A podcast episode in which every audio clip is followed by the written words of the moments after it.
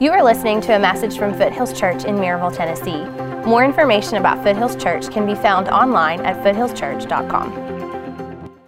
Good morning. If you have a Bible, turn with me to the book of Ephesians, Ephesians chapter 5, as we continue walking through this letter that Paul wrote to the church at Ephesus. We'll be in Ephesians chapter 5 here in just a second. Um, those of you who are parents or just those of you who, who grew up uh, in, a, in a household know that children like to imitate their parents and, and kids like to try to imitate their dads. When I was uh, little, I have a twin brother, Nathan, and so we were the oldest boys in our family, and we wanted to be just like our dad. And so we would, we had plastic mowers that we would go alongside of him when he was mowing the grass. Or uh, one thing that we did was he, my dad was a, uh, for extra money would referee games like church league basketball games, which was an interesting thing in and of itself. But uh, so, so somebody made, uh, somebody at the church that my dad worked at made us referee outfits. We're like four years old. We have these, these referee out, outfits. We have whistles that they took the, the thing out so we couldn't actually make any noise with it. Uh, and so we would, we would go to these games that my dad was refing, and we're like four years old. And one time we're at this game, we're in our referee outfits. The ball comes off the court, hits my brother Nathan, knocks him off the bleachers. He's on the ground crying. And my dad comes over and says, Hey, get up, tough it out, stop crying, and then puts him back on the, on the bleachers. And so he was, he was, a, he was a stern man, uh, but, but he's uh, our hero. And so we wanted to be like him. We wanted to imitate him. My, my children do the exact same thing. And I don't know if it's, a, it's always a good thing or, or a bad thing, but my kids want to be like me. Judson, our youngest uh, boy, when uh, we're out, he plays baseball, coach pitch, we're out at the field. Uh, I'll spit sometimes. And then what do you think Judson does right after I spit? He, he spits too because he thinks that that's what you're supposed to do because he's trying to be like his dad. My oldest daughter, Maddie, when she was little, one time walk in uh, the bathroom, she's in the bathtub, we're giving her a bath, and she, I, am a pastor, and, and so she um, has her little Cinderella doll that she's playing with in the bathtub, and she says, Cinderella, do you believe in God? yes, I do. Well, then I baptize you in the name of the Father, Son, and the Holy Spirit. And she baptizes Cinderella in the bathtub and, and brings her back up. I was, a couple years ago, I was told that uh, my, our middle daughter, Emma, was in uh, children's church, was not in the, the, the big service. And so that day we were doing the Lord's Supper. And so the deacons took the Lord's Supper back to children's church for those kids who, who were there who were believers. And so they passed out the bread and the, and the cup. And Emma said, Hey, can I, can I lead the Lord's Supper? Uh, and so she, just like me, she said, uh, Jesus Christ, on the night that he was betrayed, took bread, broke it, said, This is my body, which is given for you. Do this in remembrance of me, and led all the kids in uh, taking the, uh, the Lord's Supper because kids imitate their, their parents. And what Paul is going to tell us here in Ephesians chapter 5 is that those of us who are Christians, those of us who are followers of Christ, that the, the goal, the, the mission, the purpose of the Christian life is to imitate your heavenly father to try to be like him to imitate his, his character his holiness. That's something that we should want to do. That's something we should strive for is to, to be like our father in heaven. Question that we need to ask ourselves is if you don't want to be like god if you don't want to be like your heavenly father then what does that say about you what does that say about your relationship with the lord now, here's the challenge for us when it comes to trying to imitate our Father who is in heaven. As we've talked about through this series in Ephesians, as Pastor Trent uh, told us weeks ago in Ephesians chapter 1, that the Bible says that, that salvation, being, being born again, given eternal life, going to heaven when you die, being brought into the family of God, is like adoption, that God has, has chosen us. He has adopted us into his family. That's what Paul said in chapter 1 of Ephesians. And Adoption is an interesting illustration to talk about the way that God has loved us and the way that God has saved us and brought us into his family. And it helps us understand the tension that we're feeling here in Ephesians chapter 5. Because one of the things that, that uh, adoption, uh, adopted kids' uh, challenge that they have is when they're brought into a family is, is living in, according, in accordance with that new identity. For example, my, uh, I have a friend of mine who um, he and his wife adopted a boy uh, from South Africa. And his name's Haddon, and they, they brought Haddon into their family. And Haddon is, was nine years old when they adopted him, and so he had lived in an orphanage for a really long time. And one of the things that the challenges that they had when, when Haddon came into their family was that he, he never wanted to drink refrigerated milk. He only wanted to drink boxed, unrefrigerated, nasty milk. And the reason why he wanted to do that is because that's all that he knew. That's what he grew up with. That's all that they had in the orphanage. And so he was he was reverting back to his life before he was brought into this new family. He was he was kind of going back to what was familiar to him, what was something that he had grown up with, rather than living in accordance with his new identity in his family. And that's the challenge that we have in the Christian life. We have been adopted into God's family. We once were uh, children of disobedience who were under wrath, as Ephesians chapter 2 tells us. But now we've been brought into God's family. We've been adopted, and He loves us and He's saved us. And yet, we want to revert back to often our old way of life and what we were like before we were saved and what we were like before we had a relationship with Jesus Christ. And we have a difficulty living in accordance with our new identity in Christ. Just like an adopted child who's brought out of an orphanage into a family and wants to go back to things that are lesser things and things that are not as good as what they have now, but they, they, that's familiar to them. The same thing with us. We want to go back to what is familiar to us. We want to go back to what we are used to rather than living out this new identity that we have in Christ. And that's what the Christian life is learning to let go of the old life, to leave it behind, and to live in accordance with this new identity that we have in Christ because it's better.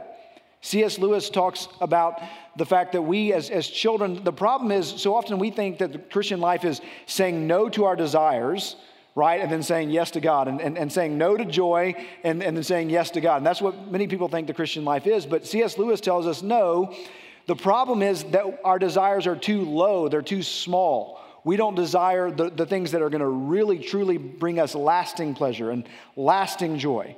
He says we're like children who are content making mud pies uh, in the slums when we don't know and we don't recognize that there's a, a, a, vacation at the beach that God has for us. No, we want to stay in the slums and we want to make these mud pies.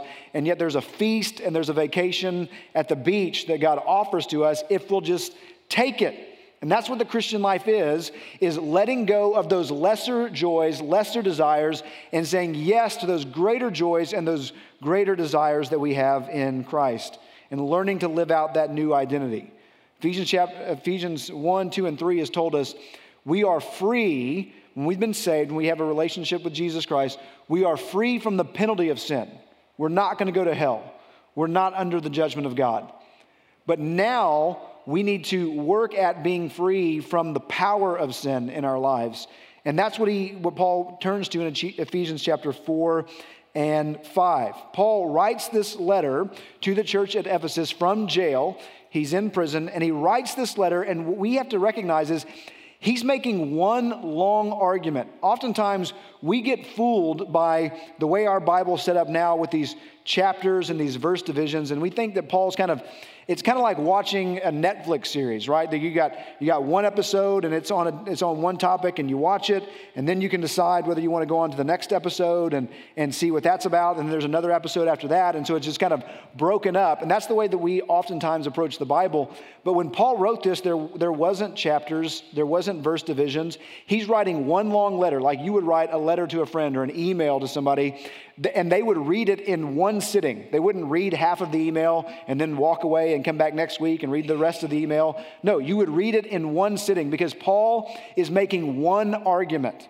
He's making one sustained argument. It's, hey, you've been made new, you've been adopted into the family of God, chapters one through three. Now, here's how you live practically in your daily life, chapters four through six. And that's where we are now. Paul's explaining to us since we've been adopted, since we have been saved by his grace, not by our good works, now, in light of that, here's how we live. And that's what he gets to here in Ephesians chapter 5, verses 1 through 20. So let me read this to you, and then let's walk through what, what it means for us. Ephesians chapter 5 and verse 1. Paul writes these words under the inspiration of the Holy Spirit. Therefore, be imitators of God as beloved children and walk in love as Christ loved us and gave himself up for us, a fragrant offering and sacrifice to God. But sexual morality and all impurity or covetousness must not even be named among you as is proper among saints. Let there be no filthiness, nor foolish talk, nor crude joking, which are out of place, but instead let there be thanksgiving.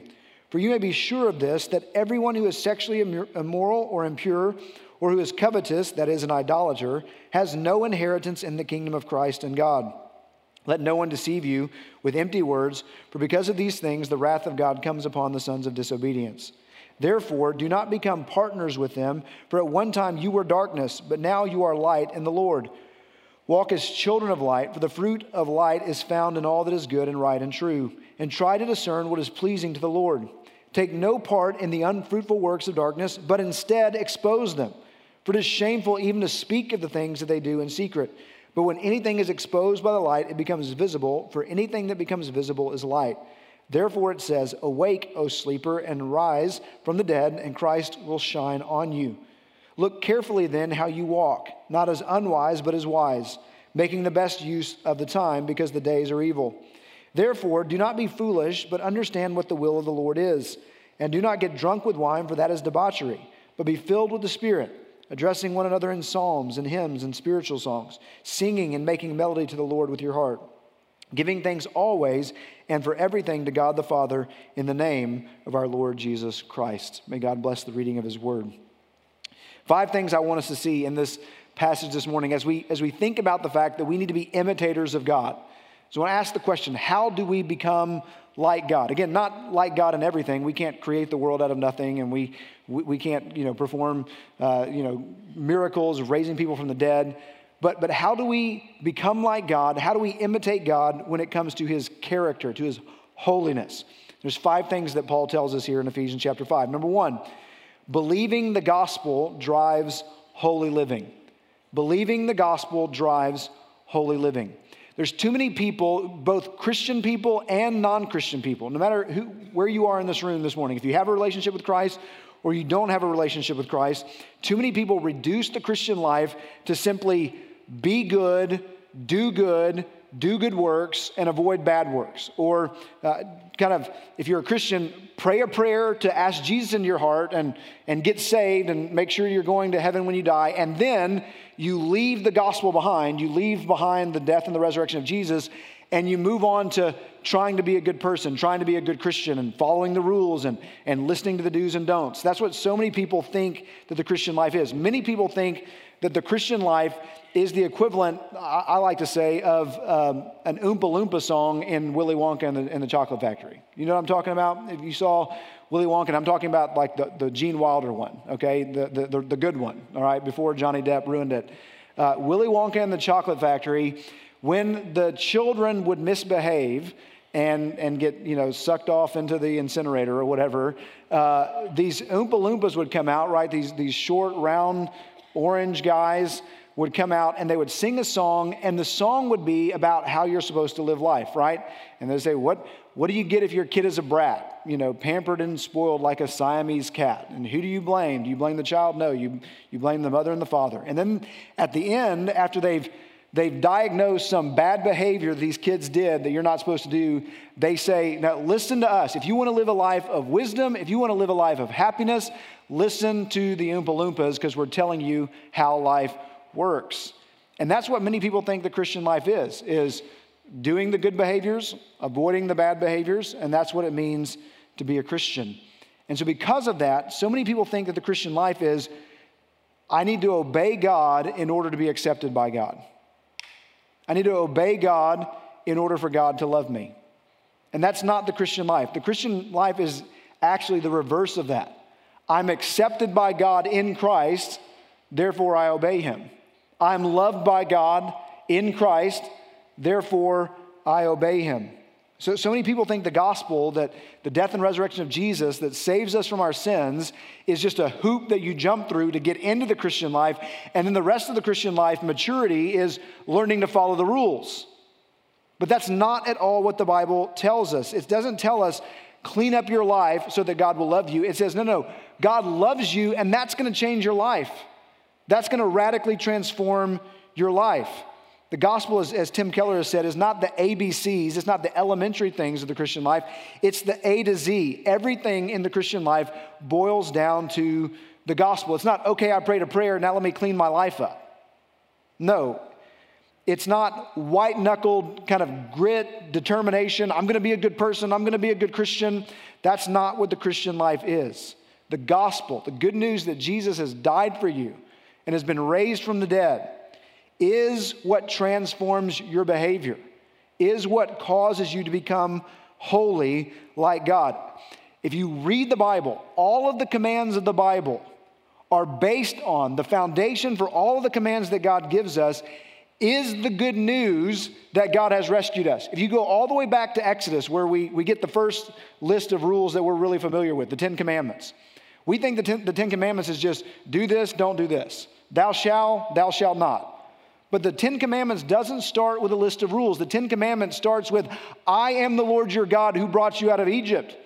I'm the one who saved you. I'm the one who rescued you. Now, here's how you're supposed to live as rescued people. That's the exact same thing we see here in Ephesians.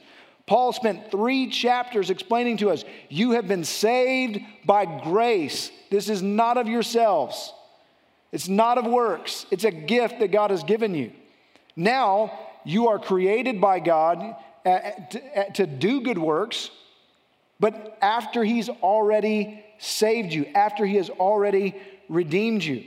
That's what we see throughout the Bible that the Ten Commandments, rules don't start with, you do this. They always start with, I've done this for you. Now here's how you're supposed to live. that's exactly what we see here. We live as God's children in the world, imitating Him, not so that He'll save us, but because He has already saved us. Think about this. Uh, as Andy Stanley used this as an illustration years ago, and I think it's a, it's a, it's a helpful point. I don't go around, as a, as a dad, I don't go around giving rules to other people's children, right? Like whatever rules we have uh, in, in my household, like, like for our, our children, for Emma, for example, uh, we don't allow her to have Coke after, after about 5 p.m. because it, she'll have trouble sleeping uh, if she has caffeine after 5 p.m. But I don't, I don't run around to other people's children and say, nope, you're not allowed to have Coke after 5. Okay, that, that would be crazy, right, for me to, to do that. The reason I do it with Emma is because she's my child and because I love her and I want what's best for her.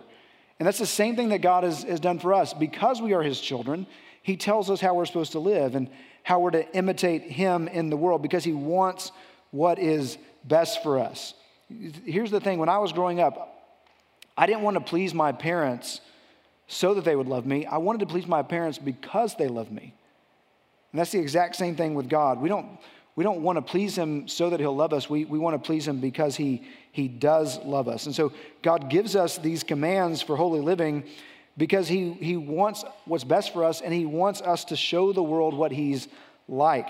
And if you're not growing in this, it's not about effort. It's not because you're just being a bad Christian. It's about some, in some way you're failing to believe the gospel. This new life that we're supposed to live, all holy living, is driven by the gospel. He, he starts here in verses 1 and 2 in talking about our love for one another. Our love for one another. Now, this is in the church. He's going to go on next week. Pastor Trent's going to deal with this, talk about the same thing in marriage. And he uses the exact same motivation. How do we love each other in the church? How do you love each other in marriage? How do you love each other in your family? The exact same motivation is given here at the beginning of the chapter, as you'll give at the end of the chapter, as Christ has loved you, as Christ gave himself up for you. Christ's sacrificial love for you is the motivation, is the driver that allows you to display sacrificial love for your brothers and sisters in Christ, for your husband, for your wife. It is the love that Christ has for us that we then have for others. He says this, this loving sacrifice that Christ has made for us is a fragrant offering, a sacrifice to God. In the Old Testament, when they would make sacrifices, they would then burn the sacrifice on the altar, and there would be an aroma, an incense that would go up to heaven as, as, a, as a fragrant aroma that God would, would, would smell and then accept the sacrifice. And he uses that same image here that Christ's sacrifice was that pleasing offering to God. And what he's telling us is that our love for one another should mirror that We said in the, the last series the, the human to be human is to, to worship. And so part of our worship is not just gathering in here and singing on Sunday mornings, it's the way we love each other. And when you love a brother and sister in Christ, when you tangibly serve them and sacrifice your own time and gifts and resources to serve them, you are performing an act of worship that is pleasing to God. So what he says. And so we are called to love each other, and the basis for that love, the, the basis for caring for orphans, the basis for taking care of widows, the, the basis for showing hospitality to one another, the, the basis for loving people in this church, in your church family that, that, that may rub you the wrong way or that may be a little annoying to you. The basis for doing away with, as he said in chapter two, for doing away with racism and your prejudice towards other people is the way that Christ has loved you and the way that he has given himself for you. This is the exact same argument he makes at the end of chapter four. He bases holy living in the gospel. Listen to what Paul says in Ephesians chapter 4, verses 25 and following. He says this he gives, and just see here, he gives a negative, sinful behavior that you're supposed to repent of as living out this new identity in Christ, and in its place puts a positive, holy behavior that we are to display. Therefore, having put away falsehood, let each one of you speak the truth with his neighbor, for we are members of one another. Be angry and do not sin, and do not let the sun go down on your anger, and give no opportunity to the devil. Let the thief no longer steal, but rather let him labor, doing honest work with his hands, so they may have something to share with anyone in need. Let no corrupting talk come out of your mouth, but only such as good for building up as fits the occasion, that it may give grace to those who hear. And do not grieve the Holy Spirit of God, by whom you were sealed for the day of redemption. Let all bitterness and wrath and anger and clamor and slander be put away from you, along with all malice. Be kind to one another, tenderhearted, forgiving one another as God in Christ forgave you.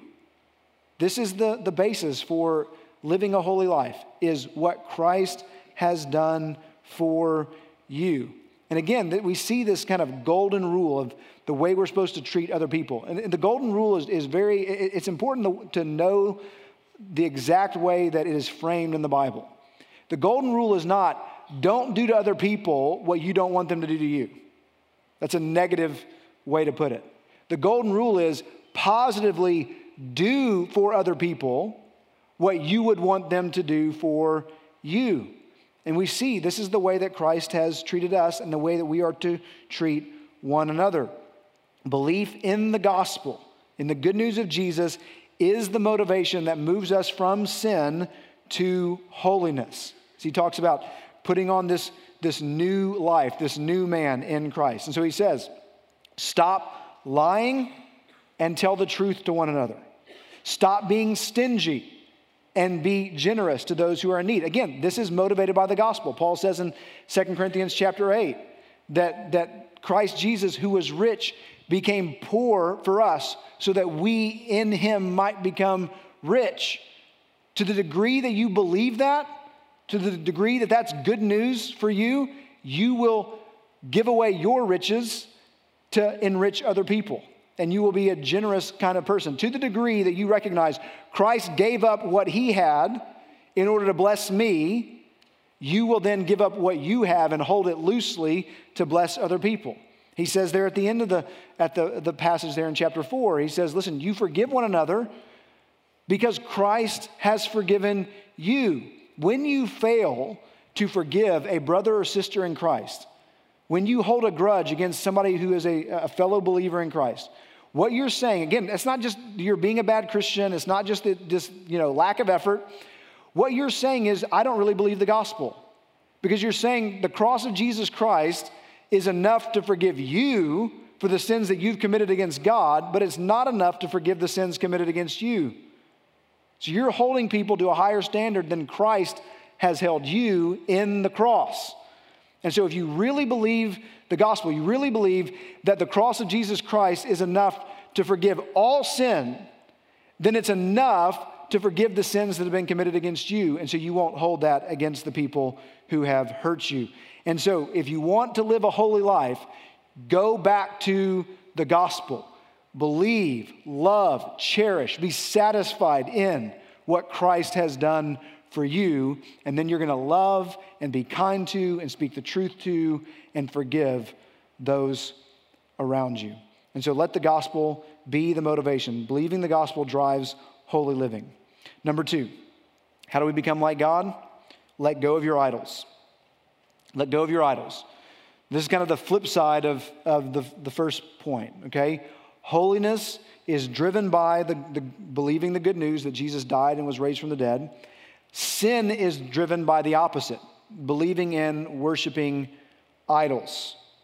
Now, again, I'm, when I say worshiping idols, I think we have this, this mentality that that's something that people do in other countries where they have golden statues and they burn incense, and idolatry is not really a, a problem for us. But when the Bible talks about idolatry, it's not just talking about physical statues that you worship, it's talking about anything that you find your satisfaction in, anything that you that you find your joy, your ultimate joy in, that's not God.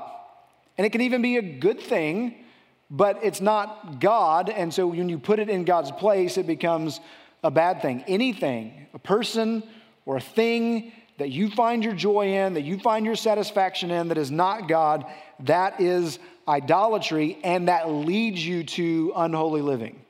Okay, as we said in, in the series, To Be Human is to worship. All humans worship, not all humans worship rightly.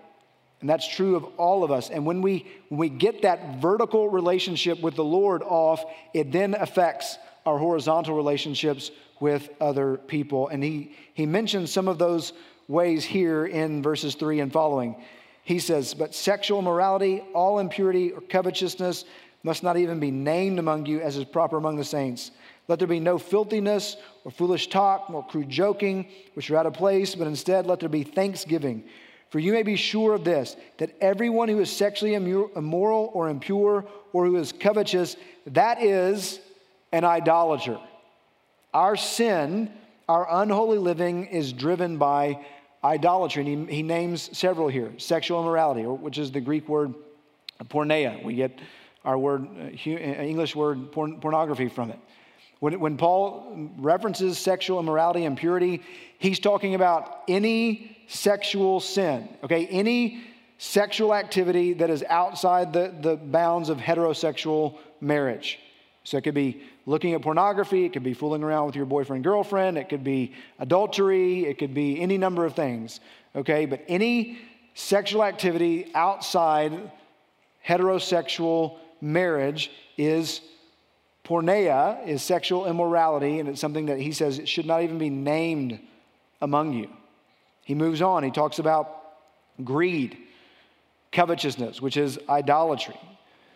One of the problems we have in America is, is that, like, greed is just the air that we breathe. Wanting more than what we have is just the air that we breathe. And so, because it is, none of us thinks that we're greedy. None of us thinks that we're the you know coveting types of people. We think that's something that really rich people may struggle with, but we're not we're not rich, and so we don't struggle with that. And yet, I think if all of us in this room were to be honest, we would say, yeah, there, we want more than we have. And we look around at what other people have and we want it. We are covetous, and the reason why we're covetous is because we are idolaters, because we're not satisfied in what God has given us. We're driven by idolatry. Again, our gods aren't statues, they're, they're money, they're possessions, they're power, they're self, they're pleasure, politics, sports.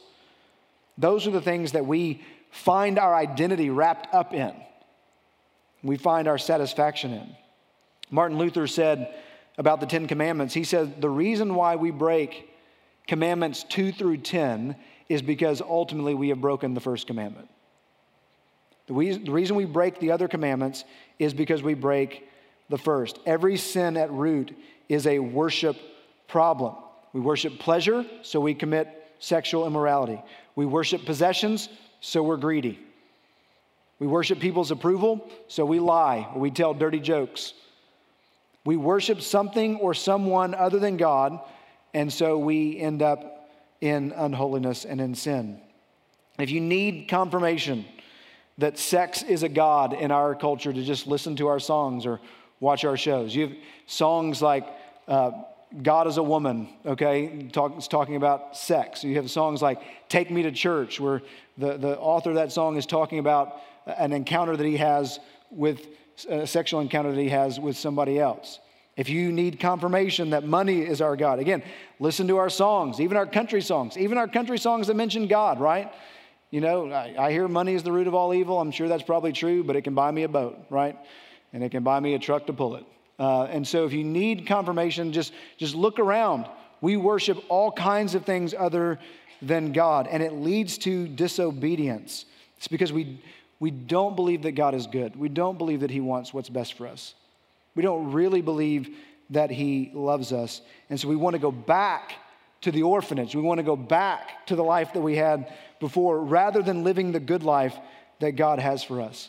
And so in order for us to become like God, we have to identify what are those things that we're finding our satisfaction in? What are those idols that we are worshiping? What is the root cause of our, of our sexual morality, the root cause of our greed, the root cause of our lies? And get rid of them and recognize Christ is better. Christ is better than all of those things. If the, the root cause of your lying is that you, you, you deceive so that other people accept you because the truth would make them not accept you, if that's the root cause of your idolatry, uh, of your, of your deception, then, then recognize listen, you have the approval of God in Christ. What's more important than that? And so get rid of that desire to have everybody else like you. God loves you, and that's enough. If your idol is pleasure, Psalm 16 says, At the right hand of God, there is pleasure forevermore. It's pleasure that lasts forever, not just for a few minutes. And that's better than some temporary feeling. Whatever your idol is, identify it and get rid of it because it will let you down. Money will ultimately let you down, it will go away. But Christ won't. And so love Him, find your satisfaction in him. Paul says that one of the ways that we are to combat this, he says, is instead, verse 4, let there be thanksgiving. Be grateful to God for what you have. Okay? Instead of instead of pornography, of thinking about somebody else who's not your wife or not your husband, some romance novel, be grateful for the spouse that God has given you and enjoy them in marriage. Instead of wanting more stuff than what you have, be aware of how blessed you are to have the things that you have and be grateful for them. So be grateful for what God has given you rather than looking for something else. So let go of your idols. Number three, how do we become like God? Paul says, be warned by judgment. Be warned by judgment. He says there in verse 5, you may be sure of this, that everyone who is sexually immoral or impure is covetous, that is an idolater, has no inheritance in the kingdom of Christ and God. Let no one deceive you with empty words, for because of these things, the wrath of God comes upon the sons of disobedience. There will be a judgment. God is warning us of this. Now, we, we see, we may not read them, but we get warning labels and warning signs all the time. Some of them are, are, are actually funny, uh, and they're, they're, they're really funny, but the reason why they're on there, you're like, why is in the world? It's like only a stupid person would do that. Why do they put that on my hair dryer? Well, because a stupid person did that, right? And so they're warning you not to do it. Like, I don't know if you've ever seen on your iron where it, or on a shirt that has the, the ironing instructions where it says, do not iron while wearing. Okay? And um, it's good advice, right? And, and why do they have to put that on there? Because somebody tried to iron their shirt while they were wearing it and burned themselves, okay? You have uh, on, on mouse poison where it says, you know, caution known to cause cancer in laboratory rats, okay? So don't eat it, right? And why do they have to put that on there? Because people are dumb and they do dumb things. There are drills that have warning labels that say, uh, for not for dental work, okay? Now, um, I don't know who did that but somebody did. And so they have to put that warning label on, on drills. Why? To, to keep you from stupid behavior. And that's the exact same thing God does here to, to get you to avoid these behaviors that are destructive, sexual immorality, impurity, etc., and to, to move towards holiness. He warns you about judgment. This is the exact same strategy that God uses throughout the Bible, again, get into these, these questions that people have. Okay, I thought, John, I thought once saved, always saved. I thought if I became a Christian, then there's nothing I can do to lose my salvation. And, and that's, that's true, but I, I wouldn't say that the Bible teaches once saved, always saved. I would say the Bible teaches if saved, always saved. If you're truly saved, then you'll always be saved. But if you're living this kind of life and you're not fighting against your sin, then what guarantee do you have? What assurance do you have that you're actually saved? And that's what Paul is getting at here. God, yes, Jesus says in John chapter 10, right, that, that the Father knows his sheep and he, he holds his sheep, and nobody can pluck the sheep out of his hand. Nobody can, can cause you to become unsaved or to lose your eternal life. But one of the means by which God keeps his children saved is warnings. And those who heed the warnings give evidence that they are truly saved. That's one of the ways that God keeps us. He, he warns us. Listen, if you, if you want to give evidence, if you want to have assurance, he says there in verse 5 be, be sure of this, that those who practice these things will not inherit the kingdom of God. And so he warns us the means by which he keeps us saved, the, the way that we give evidence that we are saved is heeding the warnings, being fearful that if I continue to walk down this path, it means I'll miss out on the kingdom. It means I'll, I'll miss out on the inheritance. And so heed the warning and fight against your sin. That's what's going on here. He's not calling for perfection. He's not saying you got to be perfect. But he's saying this cannot be the habit of your life. You have to fight against sin. He's, again, he's not saying if you, if you occasionally fall into this, that, that somehow you're going to go to hell when you die. He's saying, but if you persist in this, if you're not struggling against it, then, then you have no reason to be assured that you are saved. And so be warned by judgment. Again, don't, don't fear him who can just, you know, destroy your body, but fear him who can destroy both soul and body in hell, is what Jesus says. And, and to be so afraid of judgment that if your right eye causes you to stumble, pluck it out. It's better to go, and Jesus says, it's better to go into life with one eye than to go into hell with two eyes. And so be warned by the judgment and walk away from your old life. Number four, how do we become like God? Expose the darkness. Expose the darkness. He says there in verse 7 do not become partners with them, for at one time you were darkness, but now you are light in the Lord. Walk as children of the light. Look down in verse 12. He, he's, uh, verse 11. He says, Take no part in the unfruitful works of darkness, but instead expose them. Now, here's, here's what he's saying, okay?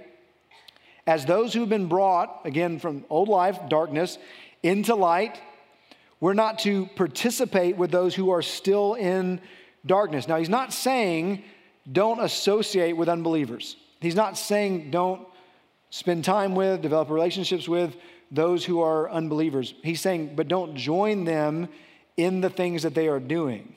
Instead, and again, moves to the positive, don't join them in what they're doing. Instead, our role is to expose what they're doing so they can be brought into the light.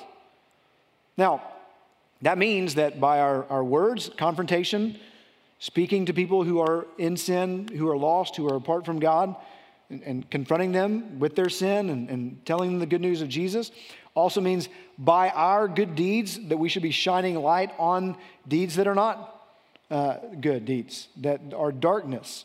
So we should be exposing the darkness with our words and with our deeds. Now, it's a really interesting time in America because I, I know that the thought of exposing other people's evil deeds is not in keeping with our kind of politically correct culture. And there's this really weird thing that we have happening right now in our culture. And you can just, you just watch it on the news, the confirmation hearings, all these different things. We have at the same time, don't judge me, you can't judge me for what I do. And publicly shaming anybody who's done anything wrong into submission or into unemployment. And so you have these both like, you can't judge me, And yet we're to just shame into this mob is to come after and shame into submission anybody who's done anything in their past. And, and what we have is something so much better than that. We're exposing, we're exposing wrongdoing not for the purpose of shaming people into submission, but for the purpose of showing them listen, no matter what you have done, Jesus loves you and he gave his life for you. And so we're exposing for the purpose of building up and, to, and bringing them to Christ rather than shaming them into condemnation. And so we need to expose the darkness. And then, then lastly, number five, we need to walk in wisdom under the Spirit's influence. We need to walk in wisdom under the Spirit's influence. He tells us not to be drunk with wine, but to be filled with the Holy Spirit and to, to follow the Lord's will. And what he means by that, what it means to be wise, what it means to walk under the inspiration and the, and the influence of the Spirit, is, is simply to, to do what God has laid out for you to do in the scriptures. Okay, there's a lot of talk among Christians about finding the will of God, you know, will, will of, God for my life. What does God want for my life? And, and that, that may be an important question to ask when it comes to things like uh, who to marry or job, those kinds of things. But we know, like we know right now, hundreds of things that God wants us to do, that hundreds of things that God has clearly laid out in the Bible that is His will for our life. And we just need to follow it. We need to avoid, as he says, avoid sexual immorality, avoid greed, avoid coarse joking. And we need to embrace loving one another and forgiving one another and speaking the truth to one another. This is what he has revealed to us. And so we're just to, we need to walk in it under the power and the inspiration of the Holy Spirit. And so he says there at the end here, verses 18 and 19, that one of the things that this means is, is addressing one another in psalms and hymns and spiritual songs. Do you realize that when we come together and we worship, we're singing these songs, that it's not just the Lord that we're singing to, but we're actually singing to one another. And that's why it's important that you participate. It's important that you sing when we worship the Lord together because the people around you need to hear these words. They need to be reminded of that our, our debt has been paid and that we're free in Christ and He's been raised from the dead and all these things that we've, we've sung this morning, we need to be reminding each other. It's not just that we're singing to God, we're singing to one another. And we need to encourage one another in the way that we sing. He, he says in verse 20 that we need to always give thanks. That's what it means to a spirit filled life doesn't mean, you know, that you necessarily speak in tongues or get goosebumps when you worship or have a really long quiet time. That a spirit filled life means that you're a thankful person that you're, as he's going to say later, a good husband, good wife, good parent, good child. That's what it means to live a spirit-filled life is to, is to be the kind of person that God is, is forming you and, and changing you to be. And so let's imitate our Father who is in heaven. When it comes to imitating your dad, I don't know what your circumstance is in this room. You may be here this morning and you think, man, I, I have a great relationship with my dad, and my, my dad is one of my heroes, and that, that's true for me. And so if, that, if that's true about you, you had a great dad, that there's a heavenly father who's even better than your earthly dad, that your earthly dad pointed you to, but he's even better, and he can make you like him. And so imitate him. Maybe you're here and you have a terrible relationship with your father. And when you think about imitating your dad, that's not something that brings you joy, but it's something that brings you pain. But there's a father in heaven who goes after orphans and goes after those who feel rejected and who feel abandoned. And he wants to be your dad, and he wants you to, to be like him. And so, wherever you are in this room this morning, there is a Father in heaven who loves you, who will never forsake you, and who wants to make you just like him. Let me ask you to bow your heads and close your eyes. We're going to pray and then go into a time of worshiping the Lord together. And so I just want to tell you no matter where you are in this room today, if you're not a believer in Christ, you don't know for sure whether or not you're in God's family, you can become a child of God today. And all it takes is to just confess your sin to the Lord and to cry out to Jesus to save you based on his death and resurrection, and he will. Or if you're here today and you are a believer, but you say, man, I'm, I'm not, I, I'm not imitating my Father in heaven. You know what, John? Most days I don't even want to be like him. And if that's you, then just again, confess that to the Lord and say, Lord, change my heart, change my life. If you need to talk to somebody, go to the care and prayer room. We'd love to talk to you about your relationship with the Lord and how you can become more like him. Father, I pray in the name of Jesus that you would, by the power of your Spirit, make us like our Heavenly Father so that the world sees that we love one another, that we're kind to one another, that we forgive one another, and they say, Man, I want to be part of that. I pray this in Jesus' name. Amen. Thank you for listening. More information about Foothills Church can be found online at foothillschurch.com.